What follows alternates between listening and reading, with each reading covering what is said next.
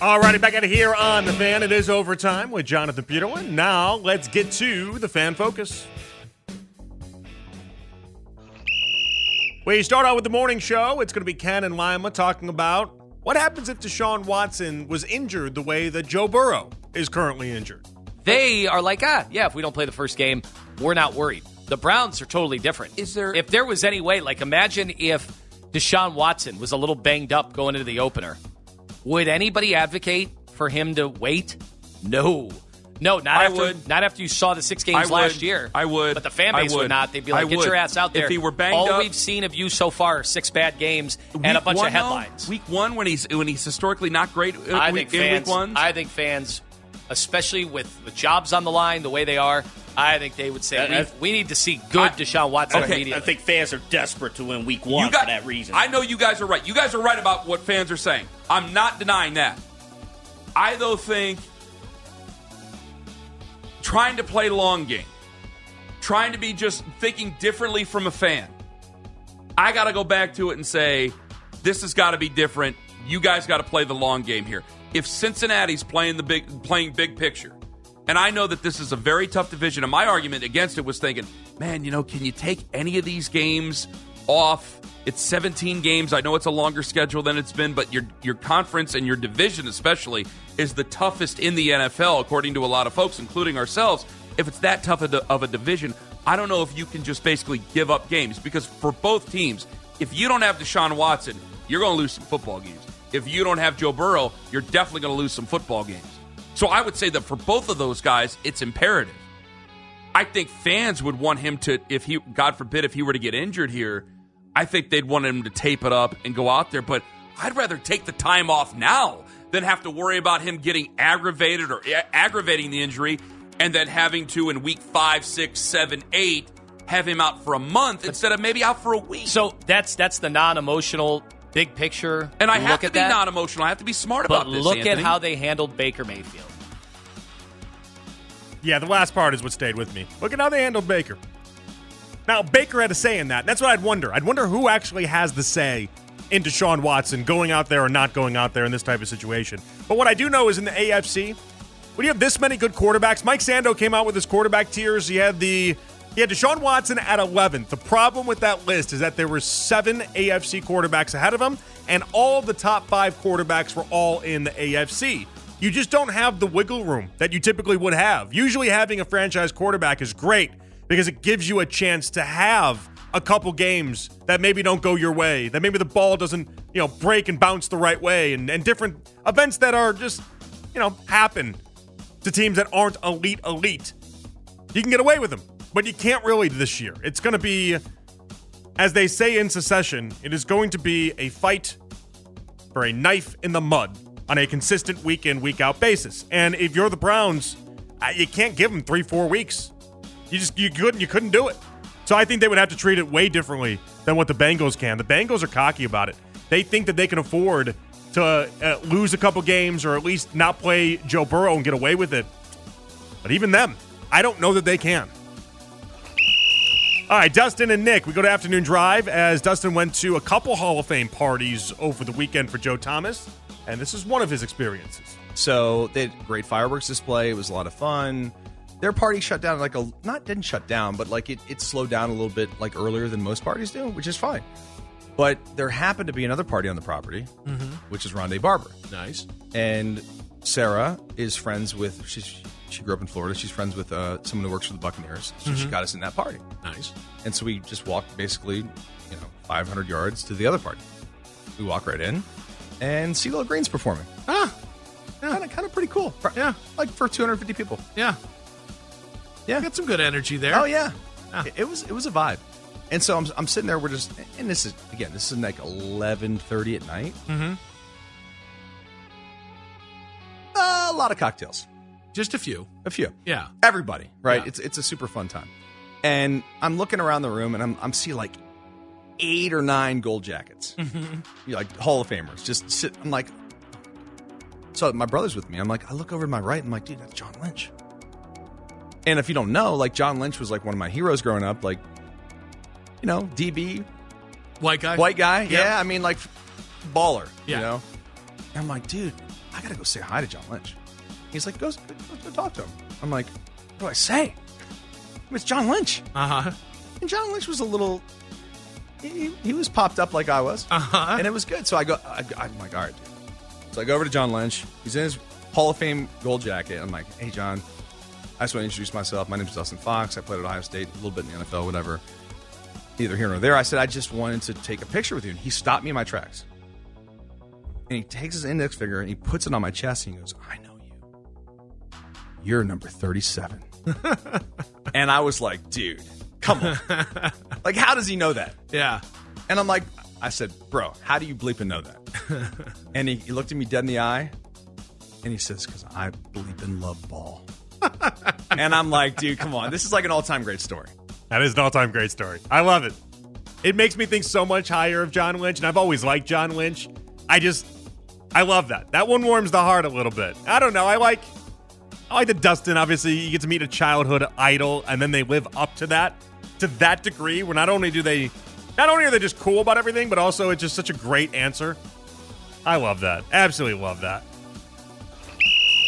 All right, Baskin and Phelps on the backup quarterback situation after week one in the preseason. if they think Dorian Thompson Robinson can come in and impact a game more than Josh Dobbs, and I and I'm okay with Josh. I am.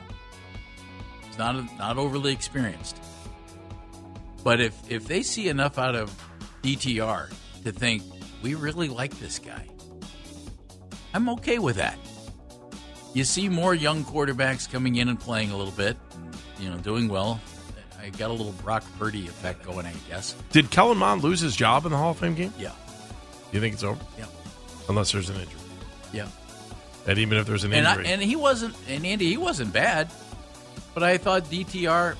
in- in key- I I always think this. You tell me if you disagree. Your your draft picks are your player du jour. I mean, they're going to, for instance, David Bell was a third third round draft choice. You're saying And honeymoon period? Anthony Schwartz was a third round draft choice. Yeah. Cedric Tillman was a third round draft choice. Mm-hmm. Which guy's higher on the depth chart in your mind?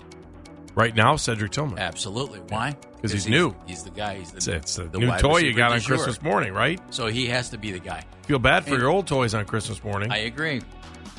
So if you ended up, Andy and Woody. heaven forbid, something happened to Deshaun Watson, and they determine that DTR can do the job, I'm okay with that. It really is. It's the, it's it's Toy Story. Dorian Thompson Robinson playing the role of Buzz Lightyear. Poor Joshua Dobbs, our aerospace NASA extraordinaire, our legitimate rocket scientist, is playing the role of Woody. Just a just a, last year's wonder kid, a darling in the preseason that is just being pushed aside for this year's darling in the preseason. How about that? Life comes at you fast. All right, next up, we go back to the morning show. Ken and Lima discuss Ken's wife's tattoo that she got for free at Joe Thomas's Hall of Fame party. Why wasn't the offer to get maybe matching matching tattoos? I'm not getting a tattoo on my wrist. I'm not doing that. Okay, I- but did, I but, figure, but guys, have I've- the conversation first. No, I, I've I've How gone. we know you're not straight. I've gone 37 years without getting a tattoo. Now I'm, my phone's lighting up. I think I might get an explanation of this, or they're going to be like, "Shut up and stop talking." About. Um, I've gone 37 years without getting a tattoo, so I can't imagine I'm getting a tattoo. Did in the Joe future. get a tattoo? I don't know that. I wasn't there the entire night. All right, I got a text. The the tattoo is indeed permanent. What? Oh I just I was have, assuming I it was have not. an ins- I have an inside official who just texted me and said the tattoo is indeed permanent. All right. Was there signage where this? Because I never even made it over to that part no, of the it, party. it wasn't, pay for it. It wasn't like there was a wood sign over the over the tent that said Well, of course, tattoos. it wouldn't be a wood sign. Yeah. It would just be ink. Yeah, there wasn't like an old timey carnival barker out there saying to come in and get tattoos. Did it was she just- have to pay for this? No, it was oh, free. Oh, okay. Well, that's pretty good. It was free. Mm-hmm. I'm I've- sure there was a tip involved. I've gotten two tattoos, and they were both free. really? But- and they happened in a seat in the back of a back of a bar in Thailand and the back of a bar in Tokyo. so you've never actually gotten a tattoo in the states? No. You should try it sometime. There's wonderful things. Well, I don't get invited to Hall of Fame parties. Well, you know, I mean, Myles Garrett will go in at some point, I'm sure. We're best I, friends. I really, I can't believe this thing is permanent. It's not bad. well, I, I feel I just like can't believe she did a it. married couple uh, that is a conversation Something that, that probably running- should part be part of a bigger conversation. Yeah, but she knows if she would have asked, I wouldn't have said. I would have said no. I would have said, "You really going to get a Well, tattoo so now here you're just having the conversation on the other end of it. But either way, there was going to be a conversation, and now this Yeah. conversation involves there actually being permanence to it. it's the same thing as what you and I do. It's like, well, it's better to ask forgiveness than to ask permission. Not on this. What am I going to do? Am I going to leave her? No. It's small. I'm not upset. I'm not upset with it. So what? But if you hear what Tim really gonna Carmen do? for tattoo laser removal in the next couple of weeks, What am I? Yeah, but honestly, and it, seriously, what am I gonna do if she she went and got the tattoo? She had to be thinking, what's he gonna do? He ain't gonna leave me. I can't do my own math. Sure, I can't pay my own ride bills. Okay, couple thoughts. So what am I gonna do? Yeah, I gotta have a ride home from somewhere. I'm not gonna drive myself places. No, you're not going to drive yourself places. I get it. I would not play this clip if I wasn't going to defend Ken's wife. You should know that about me. I would not play it if it wasn't in defense of Ken's wife. So I'm going to make a defense here, but I do want to know who makes a tattoo parlor as like I don't know, the same thing as renting out like a cotton candy machine or getting one of those uh, bouncy houses for 12 year olds. Like, uh, what are we? How did that become a party favor? Never heard of that in my life. Never heard of that in my life. Uh, Especially when you got a lot of drunk people around too. It seems like a recipe for disaster. Here's where I defend, Ken, uh, defend Ken's wife, though. I think it's really cool. Not necessarily getting a tattoo or doing anything that way. I don't have any tattoos. You do you. Doesn't bother me one bit. I just don't have. I don't. I just don't have any. Don't have any. Not gonna ever get any. Just not for me. But I don't judge anyone that does. You like them? Go get them. Enjoy them. My point is, is that I think having something that is memorable, that is every time she looks at it, can say not only does this remember me of, uh, or remember remind me of whatever the importance of the actual tattoo is, but it's like she'll think of that night. I can put on Facebook that day was a day that the Carmens will never forget, and it'll be passed around uh, for generations and generations, right? Well, guess what? She's got a story for generations and generations. 30 years from now, their great grandkids can look around and be like, hey, hey, grandma, great grandma, what's up with the flower on your wrist or whatever the design was? And she'll be like, well, let me tell you a story about the time that our good friend Joe Thomas got inducted into the Hall of Fame. Boom! That's so much cooler than Ken's Corvette story. That's so much cooler than being in a parade riding around uh, Canton and being honored that way. You kidding me? So that's a that's an awesome story. Hall of Fame party for Joe Thomas is where you got a tattoo. I think everyone should get tattoos in memorable places.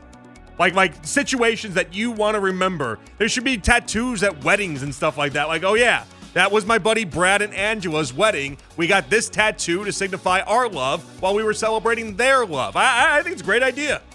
I like it. But I like that being a memorable moment for your family and then her celebrating it that way. I like it a lot.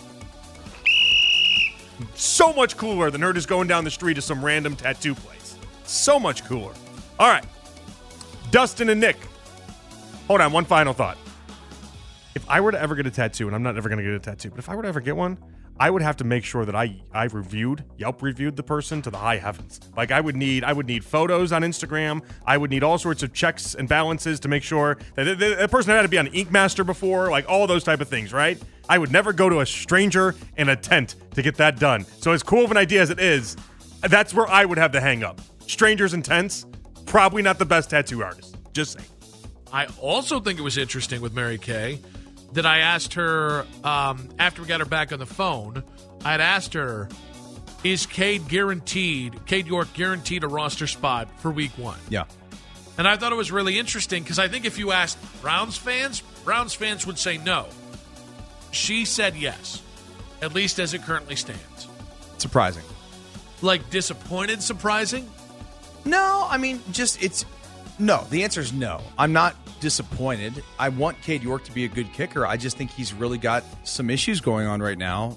Going back to last year, the pressure, the mental side of things, like it's he's he's not he's got talent, he's got a leg, like we know he can kick 65 yards in practice, but if you can't hit a 49 yarder in a preseason game, come on. I think by virtue that he's a fourth round pick and he's a Andrew Berry draft pick, I'm going to assume that that buys him a little extra time. But I think what you just said is really important. I think the talent bears patience, and fans are a lot less patient for kickers than they are almost any other position. Yeah, we do have a short, short leash for kickers. Mainly because there's so many Roberto Aguayos out there taken in the second round. Can't get used to the different sizes from the college football to the pro football. It's really one of the big problems they have. The, the, the footballs are different sizes, and for kicking, it really does matter. And so trying to judge whether these guys are good or not, it seems like it just become incredibly hard. For that that much precision that goes into the sport, it just doesn't translate as easy as you'd think it would. I almost wonder for the betterment of football players across the board, if the NFL, college, not high school, because high school seems a little too far, but maybe the NFL and college should get a, a uniformed ball that works for kickers. That would be like a one size fits all, so that you make sure that from one step to the next, they don't have such Roberto Aguayo s problems where they're just never able to figure it out. And honestly, I, I, I don't know. I don't know that that's the issue with Cade York right now, but it certainly can't help. I do think it's between the ears with Cade York, but I guess time will tell. All right.